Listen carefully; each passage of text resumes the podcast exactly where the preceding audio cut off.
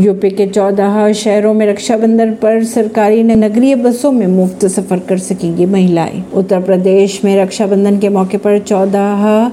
शहरों में 30 अगस्त की रात 12 बजे से 31 अगस्त की रात 12 बजे तक महिलाओं को सरकारी नगरीय बसों में मुफ्त यात्रा करने की सुविधा दी जाएगी राज्य सरकार के आदेश अनुसार यह सुविधा लखनऊ कानपुर मेरठ प्रयागराज अलीगढ़ मुरादाबाद झांसी बरेली गोरखपुर आगरा व वृंदावन में दी जाएंगी परवीन सिंह नई दिल्ली